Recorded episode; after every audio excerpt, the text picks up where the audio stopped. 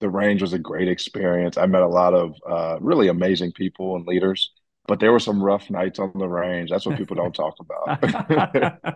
Would you like to talk about them, Malcolm? this is going to turn into a therapy session.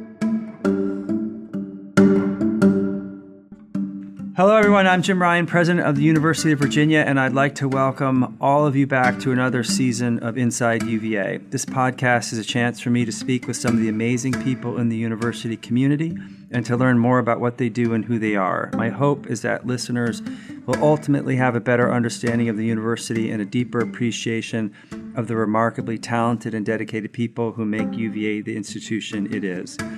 I'm thrilled to be joined today by Malcolm Brogdon, who is a professional basketball player, activist, philanthropist, and leader. He plays for the Boston Celtics, where last season he was named Sixth Man of the Year. Before this, Malcolm played for the Indiana Pacers, and before that, the Milwaukee Bucks, where he was Rookie of the Year. Malcolm is also busy off the court. He's involved in the National Basketball Players Association, where he steers collective bargaining efforts, and he founded several nonprofits dedicated to educational gender and health equity.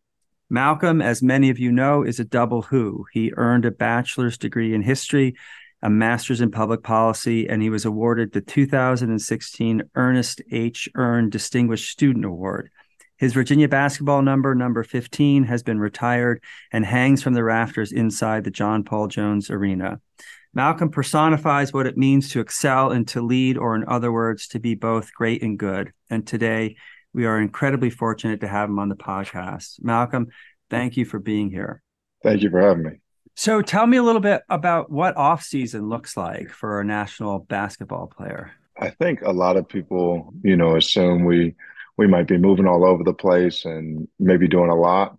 Uh, but really, it's it's very uh, calm. It's really a time for me personally to reconnect with my family, uh, to be around friends, um, some guys stay in their market cities that, for the team they play for, but usually that tends to be younger players. And then as you get older in the NBA and you become a vet, uh, you you go back home. You go back to wherever your your home base is, your family. Um, and for me, that's Atlanta. Um, I have a I have a house here. My wife, my my two daughters. We come back to Atlanta. I get to you know be with my family. I get to be with my friends, and you know just be back in a familiar place that I that I call home. So you mentioned your family. I understand that your worldview was shaped um, in in significant part by your parents, and I wonder if you could talk about them a little. Absolutely. Uh, you know, my my parents met at Oberlin College, um, liberal arts school uh, in in the Midwest, and then you know ended up getting married. Uh, both of them went to Indiana University. My dad got his law degree there. My mom got a PhD in psychology, and uh, you know, so I think since since day one, just education, um, getting accelerated degrees, excelling in the classroom has always been one of the the best things that my parents have handed down to me and my two older brothers. Um, my two older brothers are attorneys here in Atlanta, and for me, you know, coming out of high school, it was important that I get a good education in college. Basketball was something that I was really pursuing. That my mom you know, always uh, was a, a, thousand percent behind me, driving me to all my AU practices, right. really just supporting me through everything. But um, at the same time, it was you have to have at least to be average in the classroom, right. or you know, you won't be doing any of these other any of these other things. So that's related to my next question, which is how did you end up at the University of Virginia? I'm assuming you're going to say because of the great combination of athletics and academics that's that's uh, I, I, think that's a great assumption. I you know UVA wasn't a school that was on my radar. You know, as mm. a as a basketball player growing up in the South, you hear about Florida had a very very good team when I was in middle school, high school. Had players like Al Horford. I mean, they had a lot of NBA players coming out. Um, but you hear about Vanderbilt, you hear about some of the really excellent academic schools. UVA wasn't on my radar. I didn't know a lot about UVA. Yeah. Um, of course, you know about UNC and Duke, but Tony Bennett ended up coming to one of my games uh, my my junior year, uh, AAU, and ended up offering me a scholarship, really pursuing me. And once I looked into it, my mom had a had a very good um, knowledge, you know, surrounding the university and, and understood um, how excellent it was academically.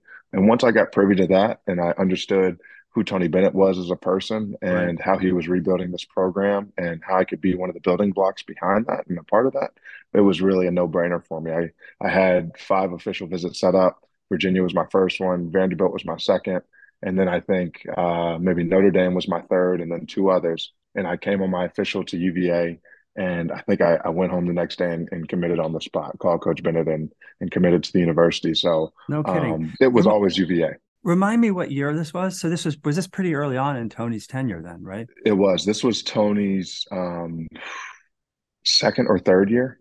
I was I was his second recruiting class wow. at UVA. Joe Harris was his first. So I, you know, I knew I, I, I understood all that coming out of high school. Um, I understood I could go to Vanderbilt with with Coach Stallings and be a part of something that had already, you know, a well well oiled machine. But I knew UVA they were rebuilding, and I could be a part of that and possibly be a part of something special. And you had great success when you were here, and and could have left after your fourth year to go pro, but you decided to come back for another year. Um, what motivated that decision? Uh, my mom. Uh, you know, my mom has always been my biggest influence, my biggest supporter. Really has, has, has meant the world to me. I think, you know, for me, education it was huge in college. You know, I, I wanted to do well in the classroom. I had already committed to the Batten School. I had already finished, you know, the first year of the of the public policy program. For me, I, I remember thinking I can go to the NBA, but I will be a second round draft pick and or, or, you know undrafted, or I could come back and finish my public policy degree and um, you know hopefully you know right you know help my stock go up, possibly be a first round pick. And you know Tony Bennett always he sold me the dream, and it wasn't just a dream; it became a reality. He, he told me when I was really considering that, he said, of course he wanted me back, but he said, uh, you know, you can have it all. You you don't have to go to the NBA right now. Right. You can come back. You can finish your degree. You can finish what you started, but you can also finish your career here and and and go down as one of the great UVA players and, and people that have come through the university, um, and still go to the NBA. The NBA is not going anywhere. So I really I really took his advice. I thought he really was a great mentor in that process. And um, you know, I stayed another year, and it was it was everything I wanted it to be. Yeah, well, it seemed like a really smart decision in retrospect. Yeah, I, I thought it worked out. Um, you know, a lot of guys in that position end up leaving. You see guys, you know, did it before me. Guys still doing it. Some guys leave early and they yeah. leave too early, and right. they, you know, they end up overseas or they end up, you know, not playing basketball because it, it was just not a great move. And then there are guys that leave early and it works out. But you know, I wanted to, you know, finish my education. I wanted to give myself the best foundation as possible by by finishing what I started at UVA. You mentioned Tony Bennett as a mentor other mentors stick out to you during your time at UVA? Uh, Ritchie McKay, who was there, uh, my he wasn't there my last year at UVA, but he was there my first four years at UVA. Um, he was a he was the head assistant under Tony Bennett. Was a huge mentor for me. Um, someone that always encouraged me on the court. Someone that always told me I could be an NBA player and, and encouraged me to to really just be who I was and be confident in who I was. As far as in the, that, I, think he was probably the main one that I think was a was a was a very positive mentor for me. Right. So many people, with good reason, look to you to be a leader, and I'm curious when you look around, who are your role models um, as leaders? Who do you look up to? Who influenced you in that respect? I, I have a shirt on right now. Um, uh, Muhammad Ali, uh, formerly known as Cassius Clay is one of my you know biggest heroes. Just he stood up for what he believed in. Um, he was unapologetically you know uh, black and himself. He didn't he didn't care what people thought about him, and he cared he cared and loved people. You know, no matter what color you were, he cared about you. He loved you. he wanted to see everybody do well. Outside of that, really, it's my mom. Um, I think the way she raised me and my brothers, uh, really sacrificing everything. My mom was working a full time uh, job at Morehouse College in Atlanta, being a, a full time professor, and then a and then a dean, and then a provost, and you know she moved her way up in the ranks, and now she's tenured. But man, she grinded um, just to just to see me and my brothers do well. Um, you know, doing everything she could to to put us in the best situation possible. So, talk a little bit about being the sixth man. What attracted you? Did was that role attractive to you? And and if so, um, why. And for those who are listening who don't know, Malcolm was the sixth man of the year um, for the Celtics. And as I understand it, you were brought on with that role in mind. Was it a hard decision for you to to take on that role, was was it something you were looking forward to? Well, you know, I, I, I was definitely coming from a situation in Indiana with the Pacers where we had not they, they were in the process of rebuilding. Um, the team was getting younger. Um, the guys that I've played alongside the previous three years had had been traded away. I was one of the few remaining veterans on the team. I knew Boston would be a place that I could win. You know, I had a few options, but Boston stuck out to me because of the winning culture, because of how the fans and the people there love the Celtics and love basketball. And then, you know, they have, you know, as many banners as, as as the Lakers. They have the most in the NBA. So the culture there and the winning culture is really what I wanted to be a part of. But initially, when Brad Stevens uh, registered interest in me, Brad Stevens is the president of the Boston Celtics. It was, you know, we we love Malcolm. We think he'd fit in really well here. He'd be a great addition to help us get over that, you know, that hump and help us win another championship but we have a great core here. We have a great, you know, set of, a group of guys and we have great chemistry. He's going to have to come off the bench. And for me, that was definitely an adjustment. It's not an adjustment as far as uh, on the court physically. It's a mental adjustment. Yeah. It's it's a you know understanding what your role would be off the bench. That that'll be the first time in my career I, I'd come off the bench. So I knew it would be a, an adjustment. Um, so you know, I, I, I tackled it head on. I, I sort of identified it as a challenge a new challenge that I could really tackle in my career. And I thought I did. I thought I tackled it. I thought I embraced it. It takes some humbling to to do something like right. that because I feel like I've I've I've had a a very good career. I've accomplished a, a good amount of things in my NBA career, but to win at that highest level in the NBA, sometimes you have to sacrifice. Right. And I saw a team in Boston where, you know, it was a great locker room. I'd known some of the guys in the locker room, and it was a, it was a group of guys that were willing to each sacrifice in their own way. So I knew I wanted to be a part of that. Yeah. So you're also a vice president of the NBA Players Association. What led you to that role, and um, what does that entail? This will be my fourth year as as one of the vice presidents. There are five of us, I believe, uh, okay. vice presidents, and there are about I think about eight, either eight or nine positions on the executive committee um, that I that I fall under that represent the 450, the 450 NBA players. So we are the executive committee of the Players Union, and um, I've really enjoyed it. You know, for me, I I saw it as an opportunity not only to lead and be a voice for the players, but um, an opportunity to learn and uh, learn the business side of, the, of basketball, what goes on behind closed doors, rather than being just so focused on the game and uh, working hard and you know everything that goes into you know the, the, the finished product on the court.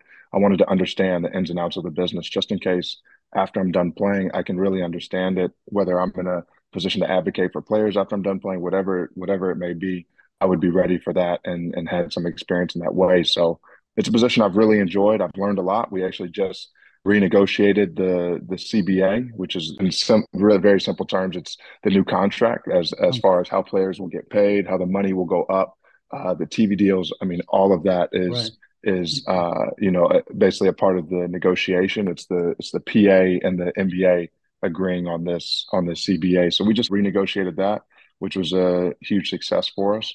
Um, we thought we got a good deal, and you know I learned a lot out of that process as well. Yeah, well, congratulations on that.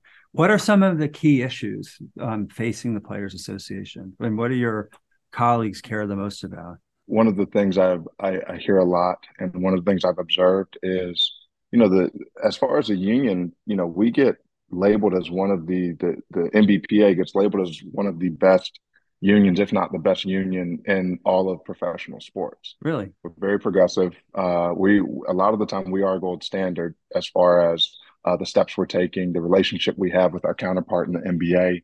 They see us as peers, and we function as peers. We make decisions together. And I think in a lot of professional sports, you don't you don't have sort of that synergy between the NBA and the players union that I think we have. Um, I think we've hired good leaders. I think we have just intelligent, thoughtful leaders on the committee that that do represent the 450 well. And I, I think we've I think we've done a good job. I think we continue to uh, take steps every year. But you know, the overall goal at the end of the day, you know, there are a lot of nuances of the CBA and a lot of nuances of the negotiations that happen between the NBA and the NBPA the goal is to grow the pie, is to continue to grow the money and to make sure that the NBA and the players each get their fair share to keep the businesses going, to keep the players happy. And, you know, Adam Silver's job is to be the voice for the owners of, of or the governors of each of the NBA teams. So to make sure that everybody feels heard on the players' side and the and the governor's side, and continue to grow the pie in the in the best way possible so that everybody can stay happy. So, speaking of growing the pie and sharing it, um, college sports have changed quite a bit since you left with the NIL and the transfer portal. And I'm wondering, either from your time in college or your time with the NBA, and particularly on the Players Association, um, what are your thoughts about where college sports are now, and especially with respect to um, name, image, and likeness? Man, um, the landscape has changed so much. It's for me, it's unrecognizable. I still don't know the entirety of the ins and outs of the of the NIL deals and sort of the the, the landscape in general um, of college sports now. But I, you know, I think they've taken a huge step, a step that I love that players can can benefit, you know, monetary wise off of their name, image, and likeness. I think that was something that was has been missing for a long, long time. Right. Um, that all the athletes before, you know, I think, you know, we're done a, we're really done a disservice by not being able to, to benefit from that. But I think they're going to have to, I think they're at some point, the NCAA and colleges in general are going to have to possibly scale back because I know the transfer portal um, has become a big thing. I, yeah. I, you know, I'm trying to be careful on what I say because I don't know the ins and outs, but you know, I think that's become. I think athletes nowadays in college are I would say slightly motivated to get into the transfer portal. As soon as something doesn't work out for you, you just yeah. up and leave. And there's a piece of that I think for a lot of athletes that works, but I think there's a good number of them that once you see a challenge, once you see some adversity, you just pack your your bags up and you and you leave and you're off to the next situation. And the grass is usually not greener on the other side in right. pro sports and in college sports. So um, you know, I think that is doing a disservice to some players that are able to just pick up and leave when things get hard. I think, you know, I think part of the college experience is learning to fight through adversity, learning to, you know, face adversity head on and figure out a way, find, you know, problem solve. And I think a, a lot of college athletes nowadays are missing that opportunity because they are so easily able to just get up and leave. Yeah, it's a hard balance, isn't it? I mean, you on the yeah. one hand, you want to give players the freedom to move if that's what's right for them, but sometimes restricting the freedom to move is in some respects in their best interest, even if, even if it might right. not seem that way. Um, well, let's talk about outside of basketball. As I mentioned in the introduction, um, you've been involved in a in a range of organizations and have pushed on a number of issues, whether it's related to educational access or literacy or um, health equality or access to clean water. Um, so, first of all, thank you for all that you do. But second, how do you decide which issues to focus on, whether it's here or abroad? Because I know your work is both in this country and abroad. Yeah, you know, um, I think it's sort of uh, for me a landscape that continues to change. You know, I think as you go through life, you have everybody says you have one purpose. I think you can have different purposes based on that that time period in your life. Um, and early on, my parents took me to Africa when I was nine, ten years old took me and my brothers to Africa, West Africa. I went to Ghana and we spent three weeks there. And um, over there, as literally as a child, I, I, got to see poverty, you know, really, really bad poverty at a, at a young age. And it, and it stuck with me. I wasn't really able to understand it, but I, I knew something made me uncomfortable when I was there. And yeah. it was something that always stuck with me. So ever since then, I always wanted to, one, go back to Africa. And, and, you know, I was fascinated with, with the continent but also make a change, make a difference. And you know, I've had a lot of people, you know, since I've done my had my clean water efforts, say, why don't you do work here? Why don't you do work in domestically clean water wise? Because I don't, I don't do domestic clean water. I do domestic education right. work here. My response is, you know, one, I think the poverty there is worse if you right. if you look at the poverty levels. But I also think that's where my heart is. That's always been where my heart is. That's where I was first taken and as a kid and and felt those emotions of empathy, you know, compassion, all those things, and, and really seeing people struggle on a level I had never seen or experienced before. And I, you know, as I got older, really being at UVA was what made me want to really approach clean water specifically rather than food, rather than clothing, rather than health or sanitation. I really wanted to tackle clean water because I think it is the biggest necessity for people in our world. So that's what I've, I've done. I have my uh, nonprofit, the Brogdon Family Foundation, to put it very simply, we've been digging wells for years now, um, all over East Africa, mainly Tanzania and Kenya, and we've served hundreds of thousands of people. And it's been, I think, very impactful and very fulfilling, and it's helped a lot of people. So let me ask you about the related topic of uh, athletes speaking out on issues of social justice or racial justice. Um, and you mentioned Muhammad Ali, who was obviously really outspoken. Um, and as a professional athlete, you have an unparalleled platform in some respects. Um, what are your thoughts generally about athletes and taking advantage of that platform? Because it's some people, um, you know, aren't fans of it, uh, and others think um, you're wasting an opportunity if you don't pursue it. How how do you wrestle with that in your in your own mind? You know, early on in my career, years ago, I thought um, I thought we we have a responsibility as athletes. We have this platform to speak out for those that don't have the the light, the platform, the stage to to speak on. And I'm at the point now in my career. I think over the past couple years, I believe you do what you're comfortable with. I don't think. Mm-hmm. I think there are people that don't want to lead from the front. They want to lead in other ways. Um, they don't want to. They don't want to speak out. That's not going to be how they impact the world. And for me, I've decided I am going to speak out on on injustice, on things that are that are not right. I'm going to speak out on them.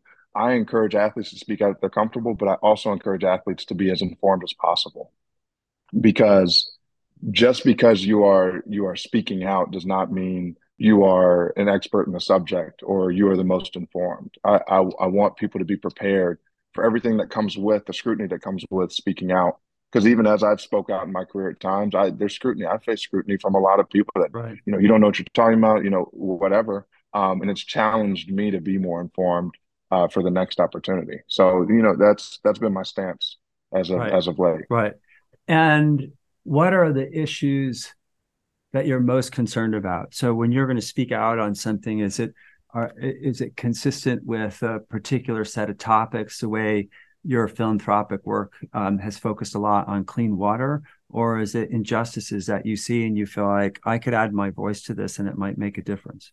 You know, mine, um, since I've been in the NBA, my biggest focus as far as public speaking or speaking out um, has not as much been on my nonprofit and what drives me overseas as far as clean water. It's been more on social justice. Yeah. It's been more on what impacts uh, my everyday life, my friends, my family, people in my community, people that look like me. That's been my biggest focus because no matter how much money you make, no matter what type of position you hold, you're always going to be impacted by this. Um, still, I'm pulled over by the cops just because, right. uh, you know, they, they see a black man in a car with tinted windows. That that stuff still happens. Right. Um, and although I am treated different once they see who I am and they recognize me, yeah. then everything is good. But I that that it's always a constant reminder to me that this is an unjust society that we live right. in, and you know, black men and women don't deserve to go through this. And it, it takes men and women like me that do have the platform to speak up to change that that situation. Yeah, amen. Um, and I think you're exactly right that you're in a position to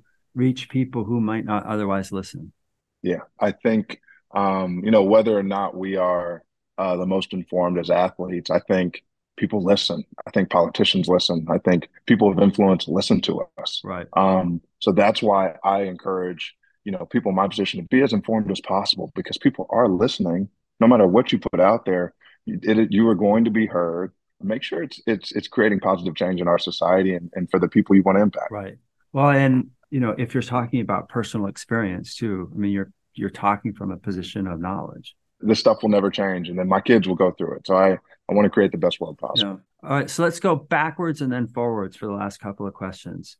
Back to your time at uva Am, am I right? You lived on the range your fifth year?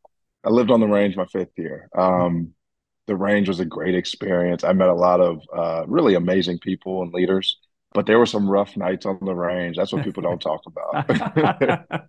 Would you like to talk about them, Malcolm? this is going to turn into a therapy session. No, I, I, I, I really, I really did enjoy it. Um, I, I really stepped up on a limb because I usually don't do things like that. Uh, it was really out of my comfort zone, but um, I had people around me that were like, "Look, you can, you know, not only will it add on to your legacy at, at the university, but um, you have the chance to do something special that uh, a lot of people don't get a chance to do while they're while they're in school at UVA. So I, I I'm really thankful that I did it. So the forward-looking question: um, life after professional basketball. How often do you think about it? Is this something you're putting off to the future, um, or do you have a 10 point plan for what you're going to do once you leave the NBA? I'm definitely somewhere in between. It's something I think about very often. I probably think about it every single day. Um, I do not have a 10 point plan. Right now, life after basketball for me, I think looks like a move to Europe uh, with my family. I think we we re- that's something we really want to do. I think mm-hmm. for my for my girls, having them learn multiple languages, having them be exposed to people outside of of the United States, um, different cultures, having different experiences. Because for me, you know, I look back to 25 years ago when I got to go to Africa. Uh, it really shaped who I am. And I would uh, be doing my kids a disservice if I didn't allow them that opportunity as well. So moving to Europe immediately after, whether it's London, Amsterdam, Zurich, those are three of the cities we love, me and my right. wife love. But, um, you know, moving there and, and allowing my kids and then me and my wife to experience something different and challenging us to, to grow in a different environment. Right. That sounds like a good plan. Even if it doesn't have 10 points, it sounds yeah. like a good plan. Right, right, right. That's like a one point plan.